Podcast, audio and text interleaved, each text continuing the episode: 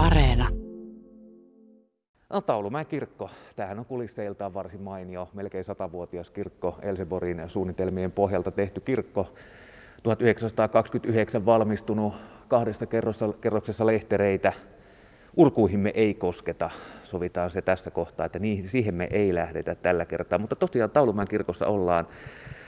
Puhutaan papin työstä, tulevasta kesästä, kuluneesta parista vuodesta, miten se on oikein tässä korona-aikana muuttanut luonnettaan. Nyt sitten nämä rajoitukset, ne on loitontuneet ja ainakin juhlatilojen tilauskirjat ovat niin sanotusti vanhaan malliin täyttyneet. Lindruusin Jussi kävi viime viikolla Juurikkasaaressa esimerkiksi. Siellä jos häitä haluaa tämän vuoden puolella juhlia, niin mennään syyskuulle, mutta rippikoulupappi pappi Johanna Luukkonen Jyväskylän seurakunnasta, papin työ. Korjataan vielä, otetaan se nimikin uudestaan. Johanna Puupponen. Johanna Puupponen. Näin se menee oikein. Mutta Johanna Puupponen, rippikoulupappi Jyväskylän seurakunnasta. Papin työ, miten paljon muuttanut luonnettaan tästä kahden vuoden aikana. Mentiin vanhasta normaalista tiukkaan korona-aikaan ja nyt ollaan sitten liukumassa taas kohti niin sanotusti uutta normaalia. Tosiaan tässä on koettu erikoisia aikoja sillä tavalla papin työn kannalta, että kuljettiin hyvin äh, minimiin. Papin työssähän kohtaaminen on tosi tärkeää. Ja tänä aikana, kun rajoituksia oli, niin tuli semmoinen olo, että se, mikä on keskeistä, niin se vietiin pois. Eli jotenkin se yhteen tuleminen ja kohtaaminen. Ja jos toimituksia ajattelee, niin kasteessa oli vähän semmoinen olo, että kävelen etuovesta sisään kastan. Toki se oli hienoa, että sai, sai kuitenkin kastaa mutta sitten kävelen takaovesta suoraan ulos, että ei voi sillä tavalla jäädä ihmisten kanssa keskustelemaan. Ja vähän sama tuntuma siunauksissa.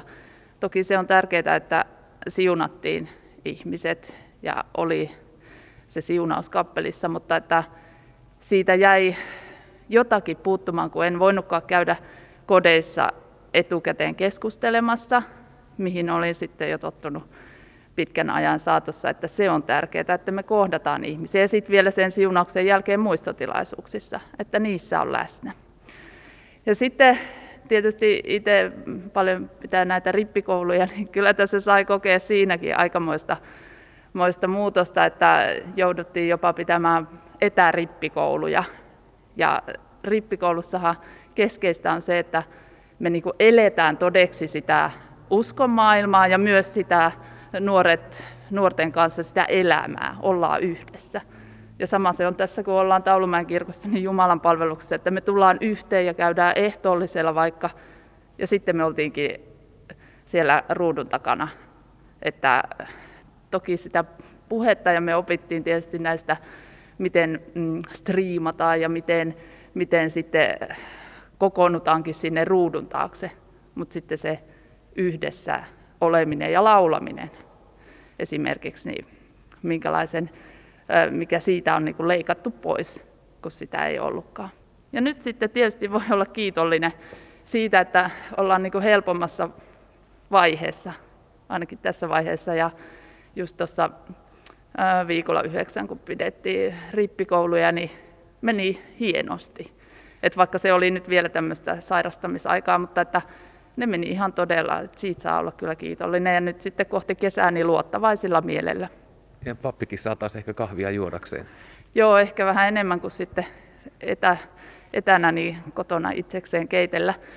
Mutta ja kesällä sitten tietysti me edelleen pidetään huolta siitä, että kaikki kulkis, olisi tavallaan se ryhmä, joka on siinä rippikoulussa esimerkiksi. Että, että yritetään pitää huolta toisistamme ja sitä, ettei kauheasti liikehdintää, mutta että vapaammalla ja kiitollisemmalla mielellä. 24 enkelimaalausta täältä löytyy kirkon sisäpuolelta ja sen takia Taulumäen lähes satavuotiaista kirkkoa on kutsuttu myös enkelten kirkoksi. Johanna Puupponen, rippikoulupappi, meillä edelleen täällä haastateltavana.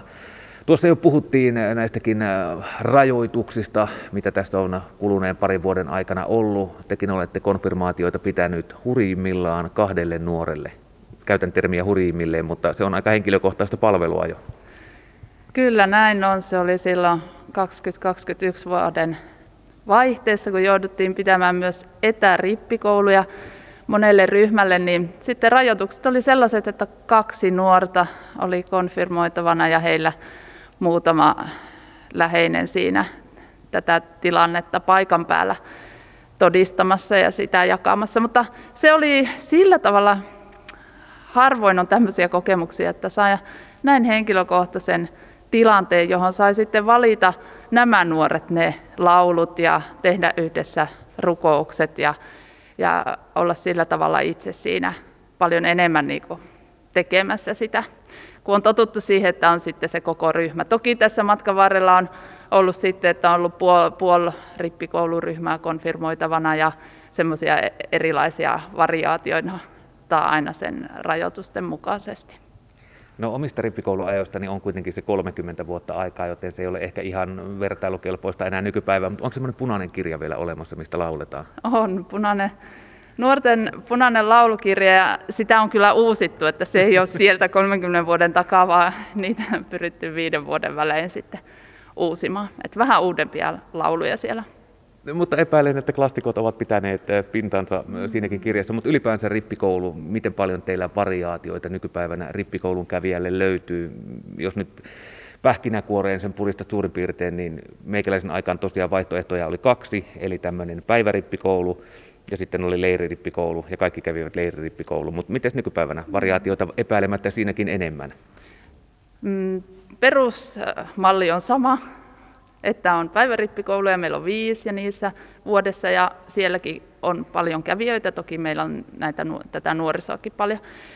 Mutta sitten on leirivaihtoehto, on se toinen, mutta siinä sisällä on tietysti sitten enemmän sitä tarjontaa. On teemarippikouluja, esimerkiksi nyt talvella oli laskettelu ja jalkapallo ja liikunta, musiikki, sitten on kesällä tulossa Lapin vaellus ja taiderippikoulu, ratsastus. Että tämmöisiä, tämmöisiä on sitten tarjolla. Ja tietysti erityisoppijoille ja erityisnuorille on omansa, omat ryhmänsä.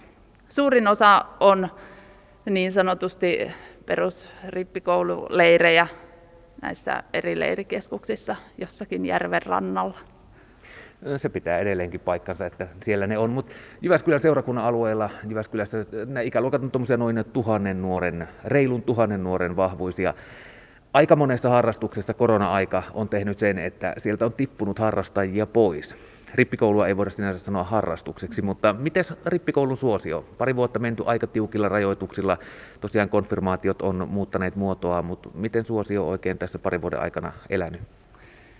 Suosio on onneksi pysynyt. Ja se varmaan kertoo nyt siitä, että, että nyt varsinkin kun on taas päästy todenteolla pitämään nämä leirit, niin että päästään yhteen kokoontumaan. Niin siltä osin on kyllä onneksi säilynyt. Mutta viime kesänä meillä oli haastetta sitten kyllä saada isosia.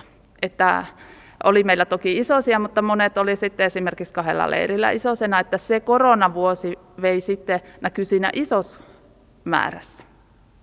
No nyt on tulossa sellainen kesä, että muun muassa nuo rippikoululeirit, niin mennään aika pitkälti vanhaan malliin. Epäilemättä tarkempina edelleenkin ollaan, mutta nämä ikäluokat rupeaa olemaan aika hyvin koronan äh, sairastaneita. Suurin piirtein aika monessa perheessä se on ollut, joten äh, suht koht normaaleja rippileirejä pystyy ensi kesänä viettämään.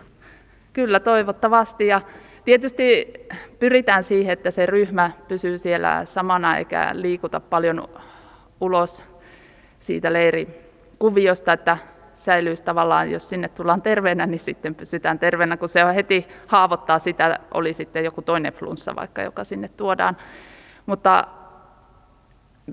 mietitään tarkkaan toki, että mitä tehdään, mutta sillä tavalla vapaammin mielin ja sydämin varmasti ollaan rippikoulupappi Johanna Puupponen Jyväskylän seurakunnasta. Nyt on menty tätä korona-aikaa pari vuotta. Se hallitsi puheita lähestulkoon kaksi vuotta. Nyt tässä on menty vajaan kuukauden verran Ukrainan sota-aikaa. Miten paljon se on esimerkiksi nuorten keskuudessa hallinnut puheita? Väistämättä se on tullut keskeiseksi aiheeksi ja koskettaa monella tasolla. Nyt tietysti meillä on ollut näitä rippikouluja, joissa sitä on käyty läpi ja sehän sopii hyvin tietenkin tähän myös näihin rippikoulun teemoihin, jossa käsitellään elämää ja kuolemaa ja mikä tuo toivoa, mikä on uskon merkitys, miten Jumala vaikuttaa tässä tilanteessa ja mi- miten mä voin, mitä mä voin tehdä, mikä on rukouksen merkitys.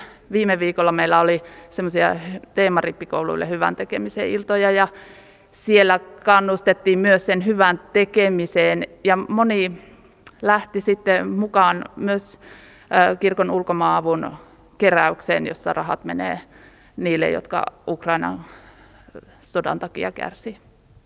Ihan loppuun vielä Johanna Puupponen, miten täynnä oma kalenterisi kesän aikana on? Jos juhlapaikkojen varauskalenterit alkavat täyttyä, niin onko oma kalenterisi kuin täynnä ensi kesänä?